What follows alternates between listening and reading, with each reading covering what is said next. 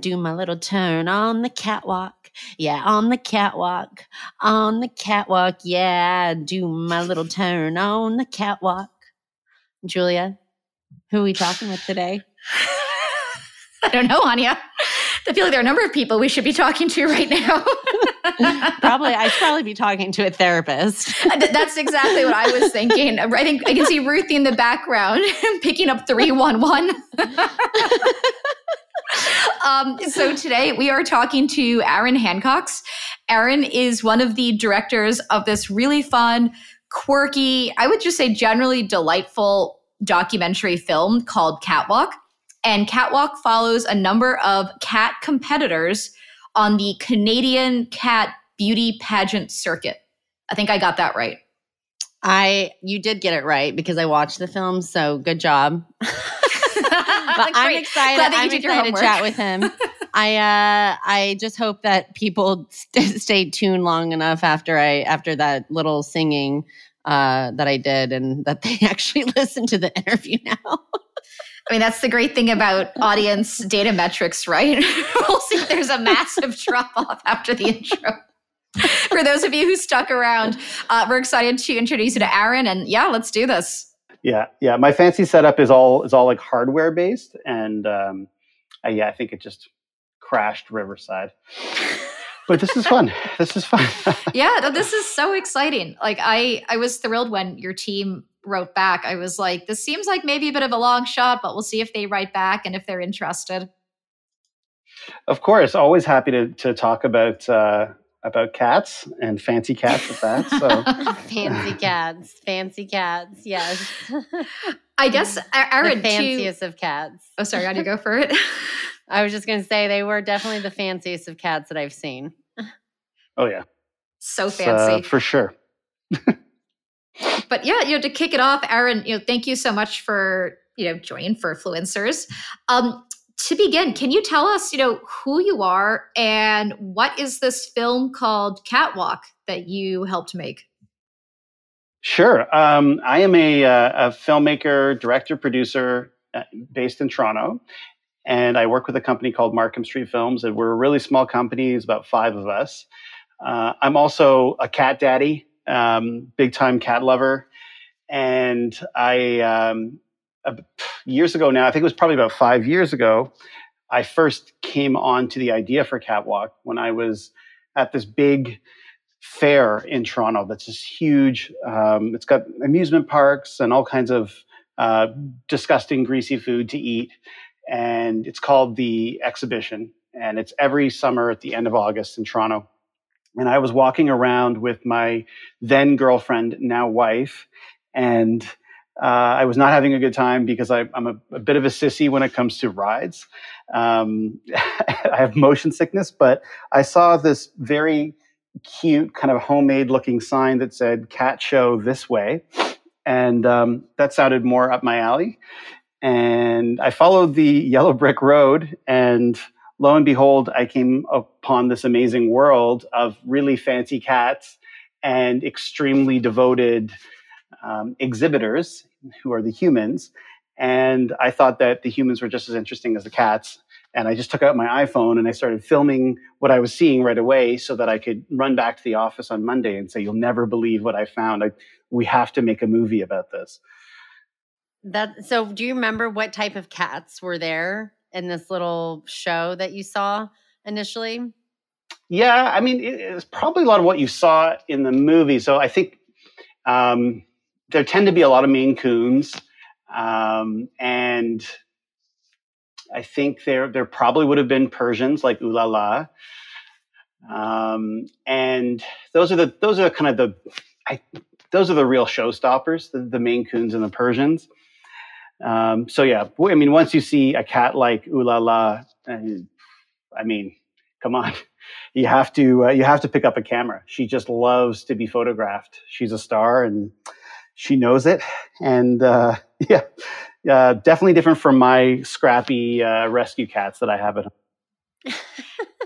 and for folks who haven't seen the film, like, could you summarize like what is Catwalk, what is it about, and who are the main characters, both feline and human? Sure. Uh, Catwalk is a wild ride of a journey through the competitive cat show circuit. Cat shows are part of a hobby called the cat fancy, which is essentially conformation or, or beauty shows for cats. And uh, the film explores that world by zeroing in on an epic rivalry between two very different cats and very different owners. There's Ooh La La, this prize winning, floofy red Persian, and her kind of quiet yet really steely determined owner, Shirley.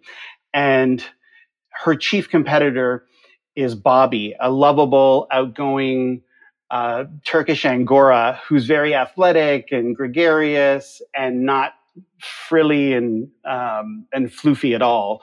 And he's owned by a woman named Kim, who is a very, very competitive, loud, uh, and funny woman who wears her heart and her emotions on her on her sleeve. And the film follows the two cats and their owners going forward to what becomes like a photo finish to see who's really going to be crowned the top cat in Canada.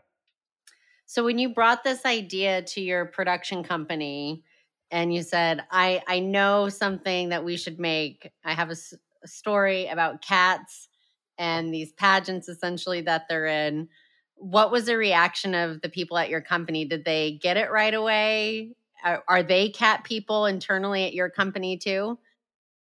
Uh, no, I'm I'm the cat person at the company. So I, I took it to um, I took it to the owners of the company, who are my partners really in all this, uh, Michael McNamara and Judy Holm. And um, Judy especially said, "Oh yeah, yeah, yeah. I can, I can. This is going to sell. I can see this working really nicely." Uh, I didn't even have a story yet. I just had the world. I said, like, you know, it, it's rare that you walk into a world, a space, a hobby or something where you just know like you can't go wrong. Like like you can't make a bad movie about this. You can make a great movie or you can make a so-so movie, but you can't make a bad movie about such an uh, you know a fun, interesting world. Um, so yeah, I was pretty much like go ahead right away. You know, go ahead and, and find out how to make the movie. Uh, and it was only after talking to people and, and researching that I realized, kind of by dumb luck, that we had stumbled on this amazing rivalry, which was already ongoing. We we started filming like halfway through the season, and it was we were just the right place at the right time. People involved with the the hobby said, "Well, you've you've come at a good time because this cat Bobby." Started out you know cleaning everybody's clock he won every single competition and then this cat Ooh La La effectively came out of retirement where she had been competing in the US and much bigger competitions to as just kind of a lark, just for fun. And she started with a lot of room to make up and very quickly started catching up. So they said it's going to be like a thrilling conclusion. And so, uh, and it was. Do do the people that participate in these events like it being called a hobby, or do they view it as something much more important and bigger than a hobby? Well, they, yeah, I think they do. It's, I mean, I think for a lot of these people, it's everything to them. It's uh, their life, and their best friends are involved with the hobby. They call it the fancy. It's called the cat fancy. Um, nobody seems to know why it's called that, and so my best guess is that it's because the cats are fancy. But I, don't know why. They say, you know, I love the fancy. I've met my best friends through the fancy. I've I've you know met my spouse through the fancy, and it's it is really a tight knit group. And because it's so time intensive, and these people are getting together many weekends, you kind of have to have friends in the fancy, otherwise you'll never see friends. But for them, it, yeah, calling it a hobby is almost a disservice because they've made so many sacrifices and skipped weddings and important family events to attend these uh, shows, really. And that and really you, comes when, through. Oh, sorry, Anya. Oh, go ahead. Go ahead, Julia. I say it, it really came through not just with the main characters, but with everybody else who you see in this film. You know, obviously we're following, you know, Ooh La La and Bobby and, you know, their families, but we also meet all these other people along the way. And you can tell they are totally dedicated to their cats. They are totally dedicated to these competitions. They know each other. They know the judges. They know the spaces. They've got their tables set up. They have their crates designed a certain way. I mean, it just, it oozed passion. And for some people, it was clearly their purpose. Their purpose is to be at these cat competitions and trying to win them. Yeah, absolutely. Uh, some of these people also breed cats too. And the shows are an opportunity for them to kind of take out their favorite cats or or to show the best of their breeding. You know, they've been tweaking things and working at home to try and produce the perfect cat, really, according to the this the standard according to the standard of that breed. And so for them it's the ultimate confirmation not just for the cat but for themselves right? It's it's a big time validation.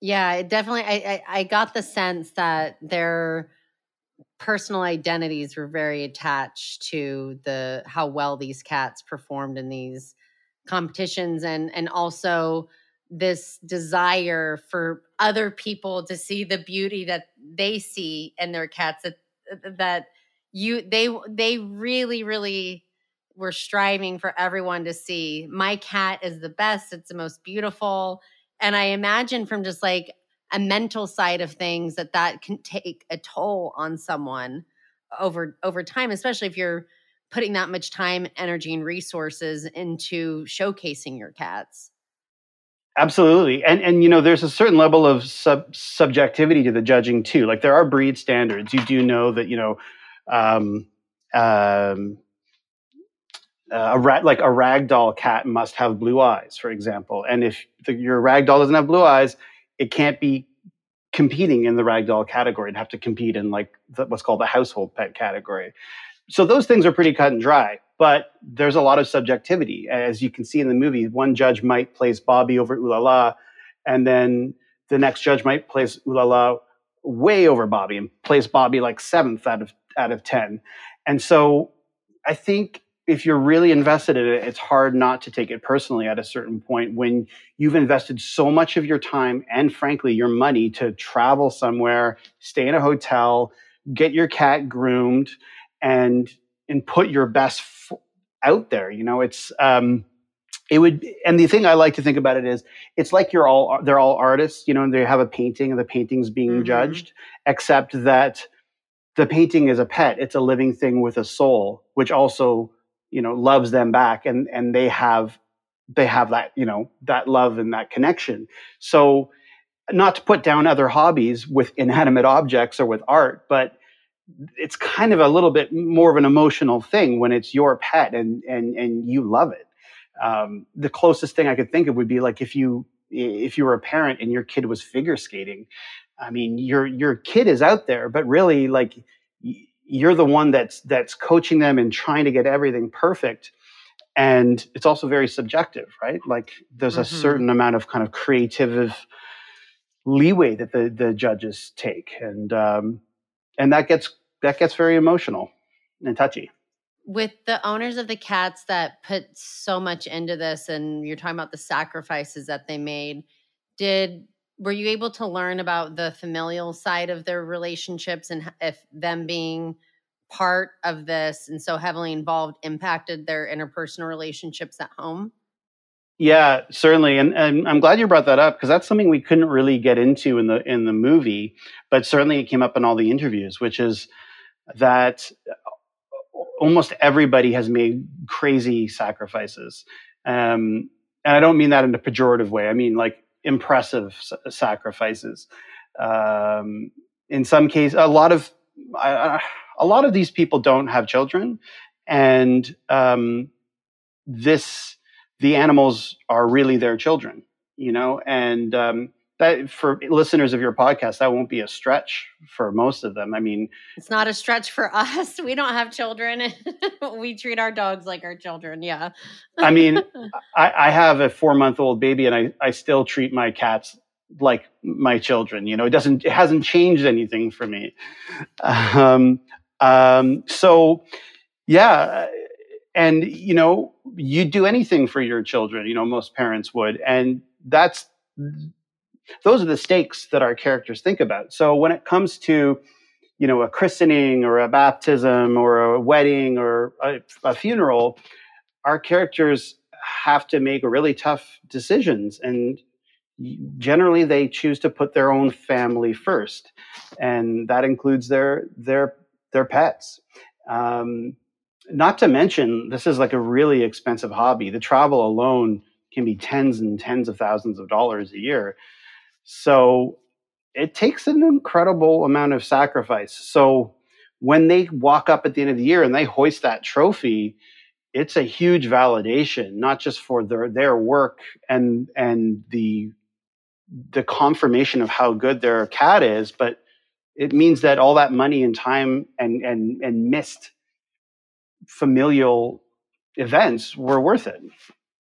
Did you did you sense at all with the owners of these cats that I, I'm trying to think of the right way to phrase this, but that it was more about the owners and less about the cats in terms of the validation that they got if that if that makes sense like obviously they love and adore their cats but there's something that is about that person too that they need to get out of this from a personal standpoint for it to be worth it for them to continue doing this yeah 100% and and it's a sliding scale i'd say for the people in the film and you know the audience they could probably infer which characters are more personally invested uh, or get more personal validation than others.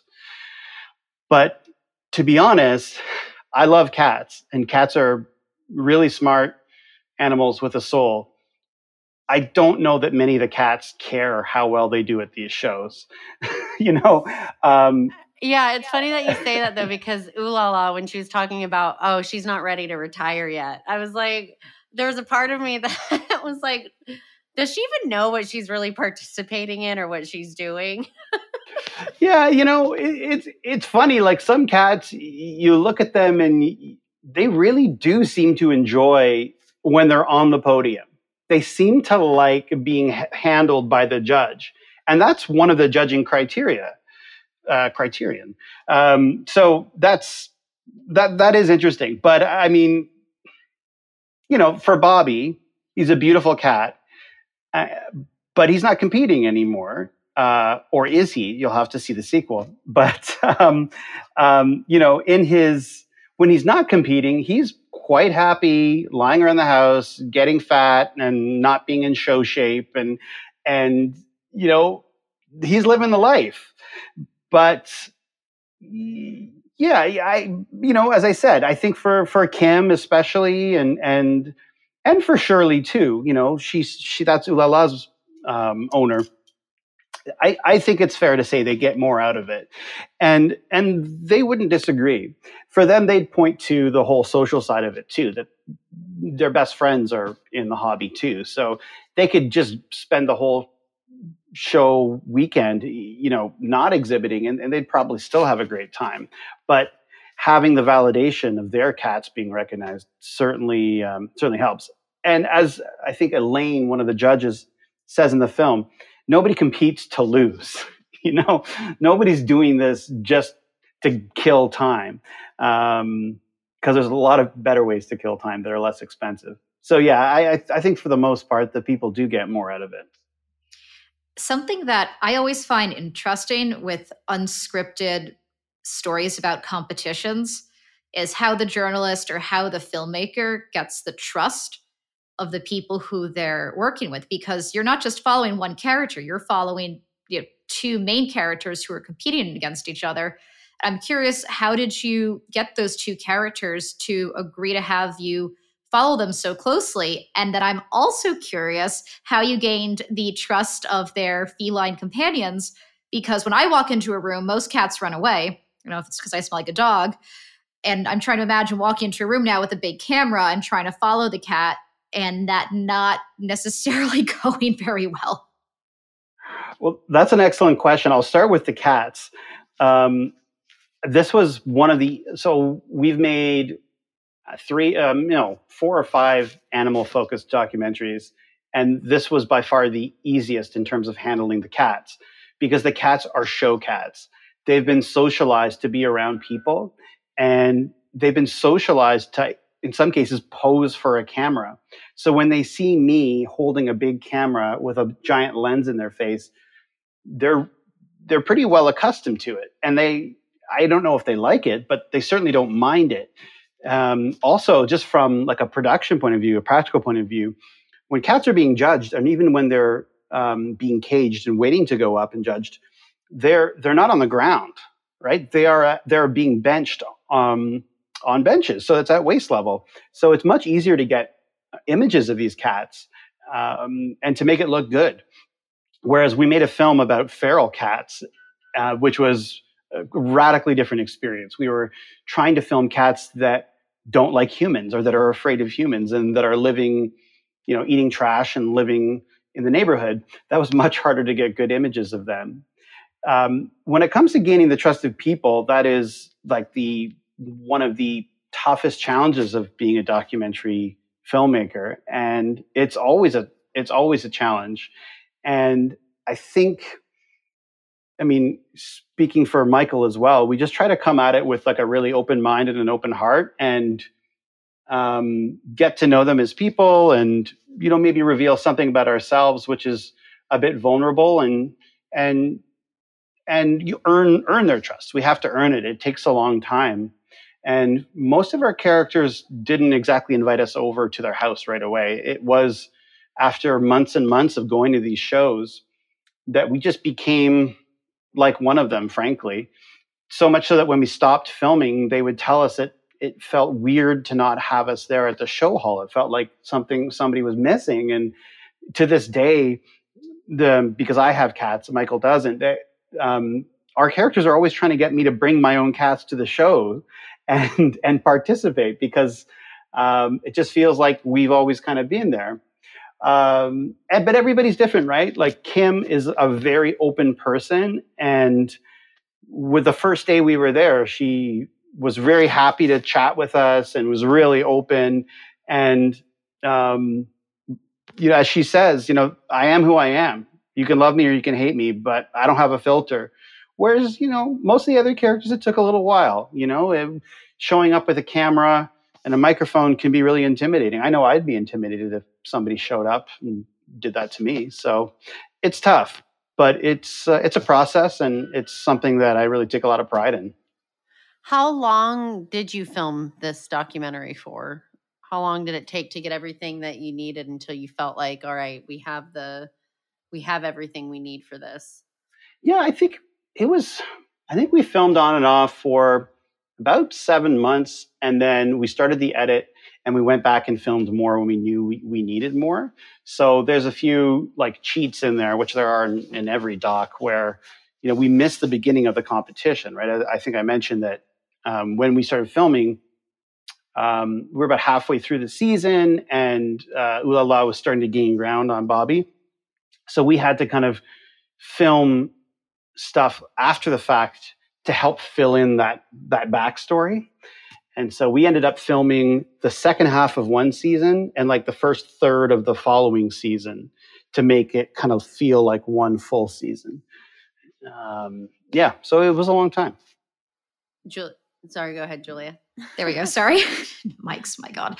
Um, something else that I was wondering, you know, because as I, I was watching the film, I felt like I could tell which cats had star power. Like Ooh La La just had star power. Like Ooh La La felt like a winner. And there were some other cats who popped up where they just had something about them. Is that nature or nurture? Do you think some cats are just born with it? Or do you think some of it's the result of, you know, the owner grooming them every day and feeding them those little chicken hearts that we saw and, you know, the the training and the care? Like what makes a cat a star at the end of the day? I think it's uh, a little bit of both for sure. You know uh, personally i'm not um, i'm not a purebred cat guy like i have two rescue cats. Um, but when you see a cat that's bred according to a standard and is done really well it just it kind of it's just obvious, right? Oh, okay. Even to somebody that's not a cat person, when you see a Maine Coon and it's got the tufts on its ears, it has nice coloring, and and it's you know in really good shape, you kind of you kind of know. Um, that being said, I mean, I think you're talking about the chicken hearts in the film. So Sabrina, the woman who breeds Maine Coons, she has star power as a as a person. You know, she's got tons of charisma, and she's also in the sequel. Uh, she's featured a lot, um, and I think she just she's got this aura about her that just pumps up her cats, and she gives them so much love and and and so much confidence that I think they really are you know show ready when they arrive. So I think it's a bit of both you know the judges like to say we just stick we just read the breed standard. If if if the cat matches the breed standard we're going to give it full marks. But when a cat's on the podium and it's shaking its butt or elevating its tail or or um, showing off and playing with a toy the judges can't help but be moved by that presence right? Um, so yeah you could say that Ooh La La is like the freddie mercury of the cat fancy do you think a Sphynx cat could ever win one of these competitions? yeah, absolutely. Um, you know, uh, you don't, you don't really see a lot of them at, at these uh, at these competitions, but I think there's some associations where they're they're bigger. Um, it's weird that that happens. There's actually a, a bunch of, of associations. There's TICA in the, in the states. There's CFA in the states, and a bunch of others. Uh, we followed the Canadian the Canadian Cat Association, right? CCA, uh, in which there aren't a lot of Sphynx, but absolutely they could. Um, there's different categories, right? So there's short hair and long hair. Obviously, a sphynx is no hair, right? Or short hair. Short they're, hair. They're hairless, yeah. Hairless, right? They're yeah. hairless. It's like it's like petting a. I my friend has a sphynx cat, and the way that I best described it when I, I was first time I ever pet one, uh, just like a really squishy bald head.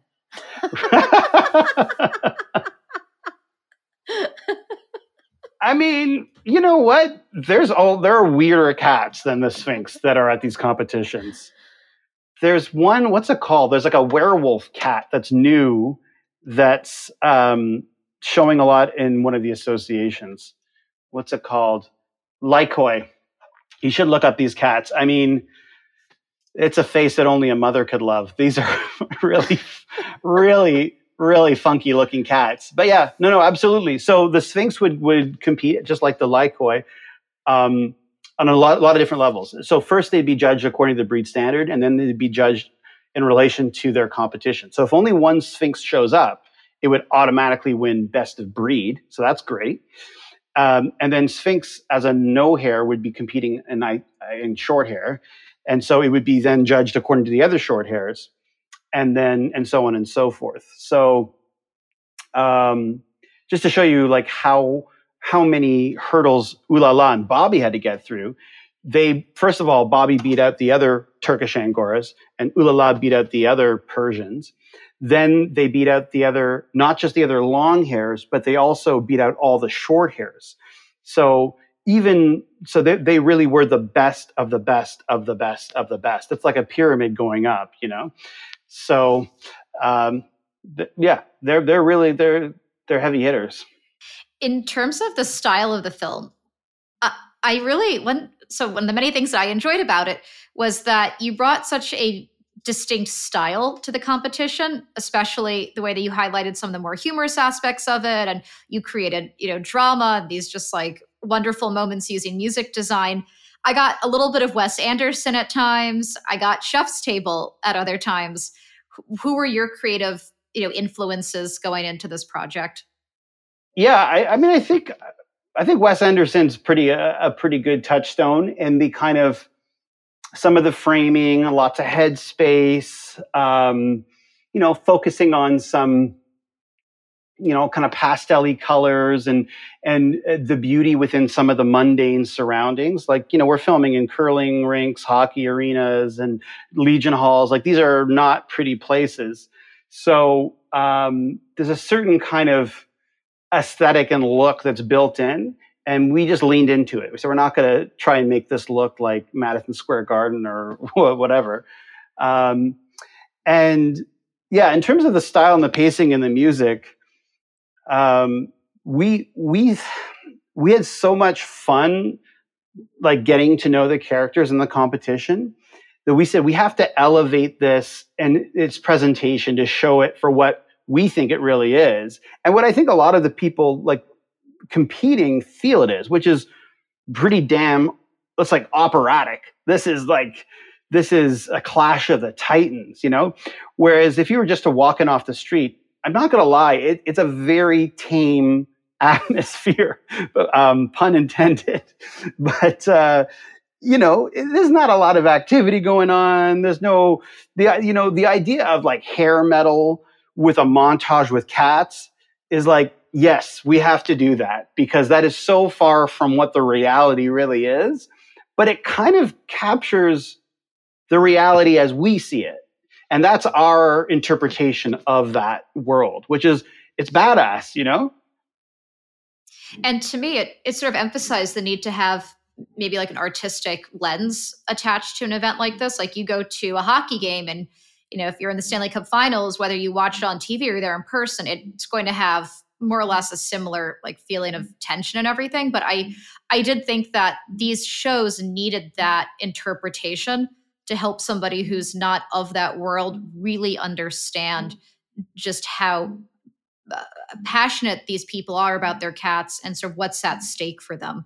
And then also just you know some of the the humor in all of it as well.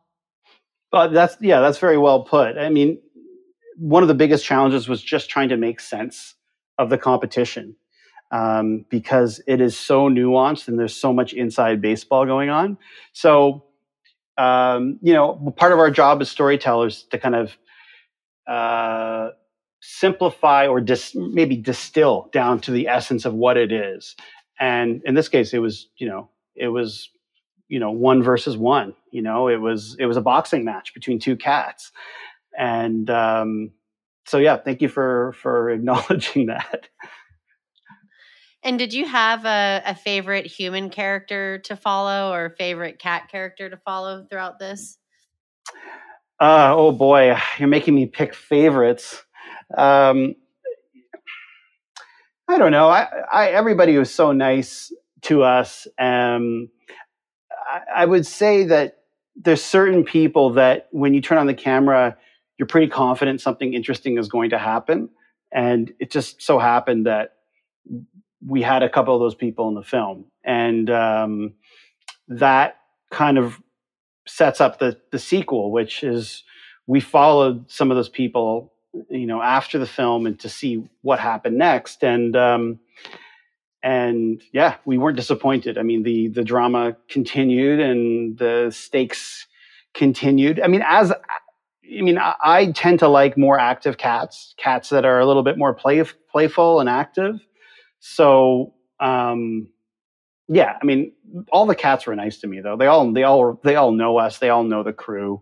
Um, um, so yeah, I can't really pick a favorite. That's too tough. I, I piss people off. I think Bobby was my favorite in terms of personality. There's something kind of I thought a little spunky about Bobby, but also kind of chill. Though I have to say, my favorite cat to look at was Ooh La La sometimes I couldn't figure out where yeah. Ooh La La's face was. I just saw fluff, just a huge mound of fluff. Bobby is like kind of like you know, he's Mr. Personality, you know, he gets a lot of love and as a even when he wasn't competing, if he was what's called a pet me cat, he got a lot of attention and a lot of scratches and, and pets and stuff. But yeah, I mean, there's no denying that Ooh La La is is a showstopper when it comes to the the looks department. But uh, yeah, I mean, I will say that my own my cats have a personality a little bit more like Bobby, so I was a little bit partial to Bobby's temperament for sure. So much so that I would constantly confuse Bobby's name with the name of my cat, which is Bo. They're both B, but they both have kind of similar temperaments. So I'd I'd say you know it got a little confusing. I, I have a question that is not meant to be offensive in any way. So please take this with a, a grain of litter.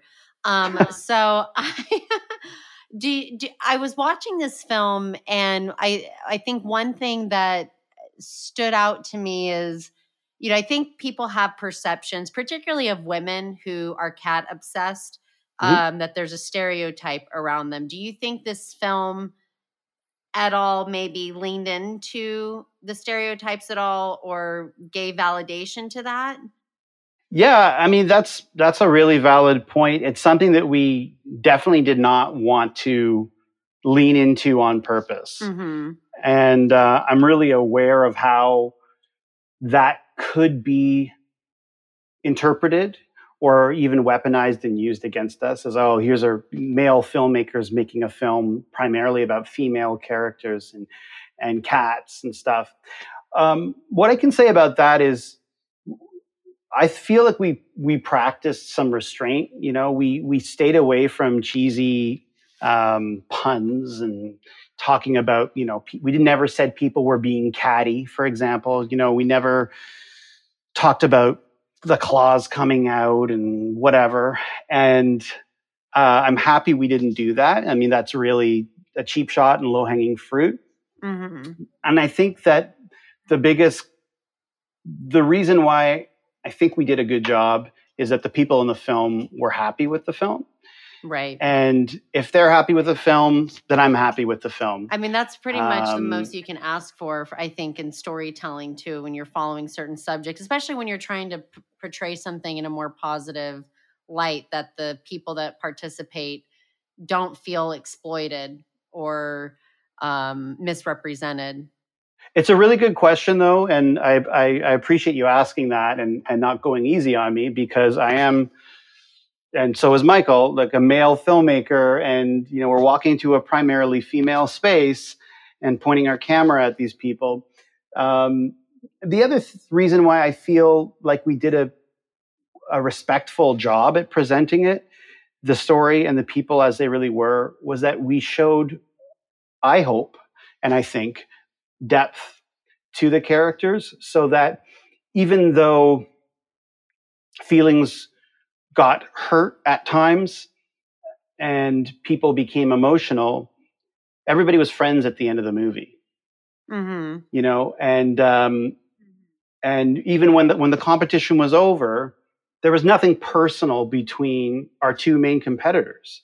Mm-hmm. Um, Ooh La La, sorry, Ooh La La, Shirley and and Kim always had a great relationship, and uh, I'm really happy about that that the real competition was between the cats and um, and there was nothing no uh, no hidden agenda or, or or and in fact I think even in there's a scene in the film which I think is I'm really happy we put in that kind of illustrates the the vibe which is that the two of them actually joke with each other about um, you know about the competition. I think Kim says something to Shirley like, "Oh, I was hoping your plane wouldn't arrive so that you know, you know, yes, too, oh, I, I love that. It would be a shame if anything.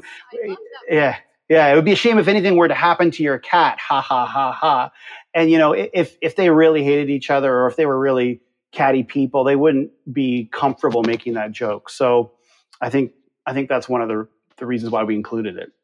Yeah, I, I really didn't get the sense oh, sorry, from watching that. No, I was just going to say that I didn't get the sense that there that there was any intention into leaning into any type of stereotype but i was curious because i feel like that could that you probably had to be aware of what you were doing as you were making this film for sure for sure i mean it would be very very easy to make a di- to make a different film or with or a different style or go complete tlc on this and we didn't do that so.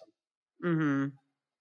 And I really enjoyed those moments where you did show the competitive sides of Kim and Shirley, especially when they interacted with each other, because they are so different.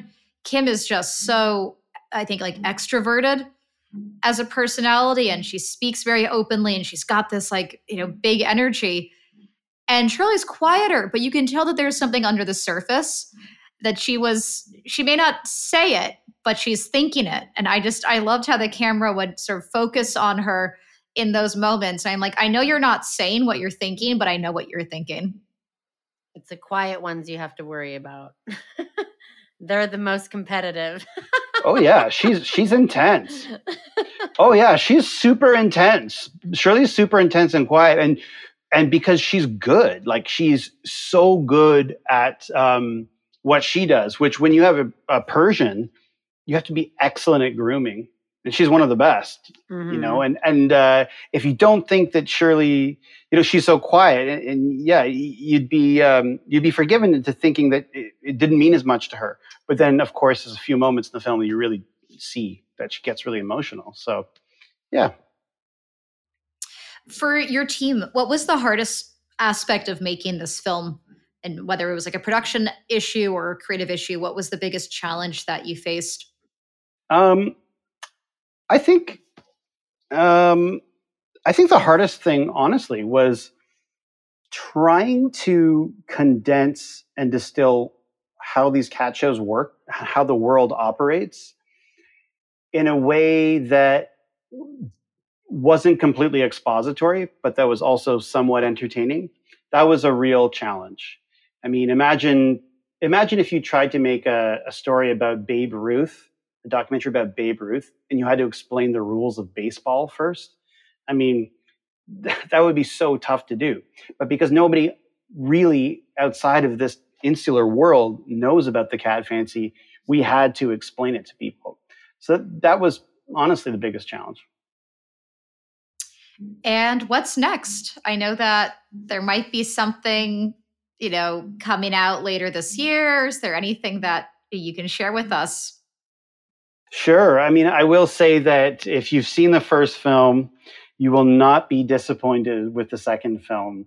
It goes a lot further and a lot deeper with some of the, the, the interesting characters that you don't get a lot of screen time with, and the the way that the success of the first film impacted the lives of the characters is really uh, interesting and fun. I think, and it's a it's a fun ride, and it takes some really unexpected turns, and I'd say even shocking turns at times. Um, and it is in very many ways a very different film, um, but I think it's just as entertaining and also just as funny, but in in in a different way. Well, I'm excited to watch this uh, this little sequel that we that you have in the works. Uh, we have a couple wrap up questions that are more rapid fire esque, but uh, first, I want to know about your cats. What are your cats' names? And if you could say one thing to them and they could understand what you were saying to them, what would you want them to know? Um, so my cats' names are Bo and Fig. Bo is a long-haired black male, and uh, Fig is a short-haired black female cat. And uh, if I could say, if they could understand one thing, it would be, um, it would be, uh, please, please stop scratching stuff when you're hungry. You will get your food. Just be patient. Just, you know, this is why we can't have nice things. and then if if you could give a human voice to Ooh La La, what would Ooh La La sound like? And could you do an impersonation of that? yeah. Okay. Let me think about that. Um, Michael and I have joked about this a lot. I mean, I I thought maybe something kind of high, but we think actually something kind of like sexy and and low, like um, you know, like. Uh, um, almost like a Doris Day, like a classic Hollywood, like a or like a breathy Marilyn Monroe kind of. oh, I'm ooh la la, come and look at me now. Uh, you know, uh, some kind of a, you know, happy birthday, Mr. President. Kind of a like yeah, like something with a lot of sex appeal, like a, kind of a classic Hollywood.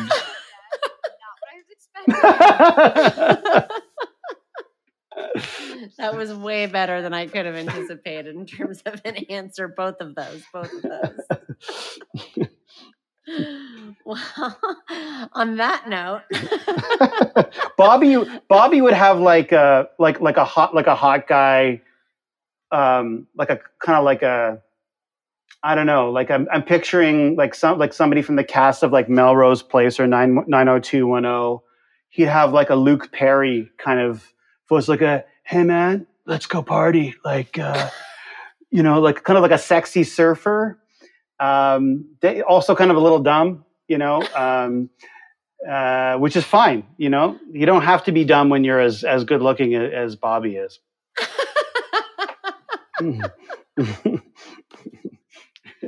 and that's yeah, that is true of the real like for humans. Yeah, as, exactly. As yeah, exactly.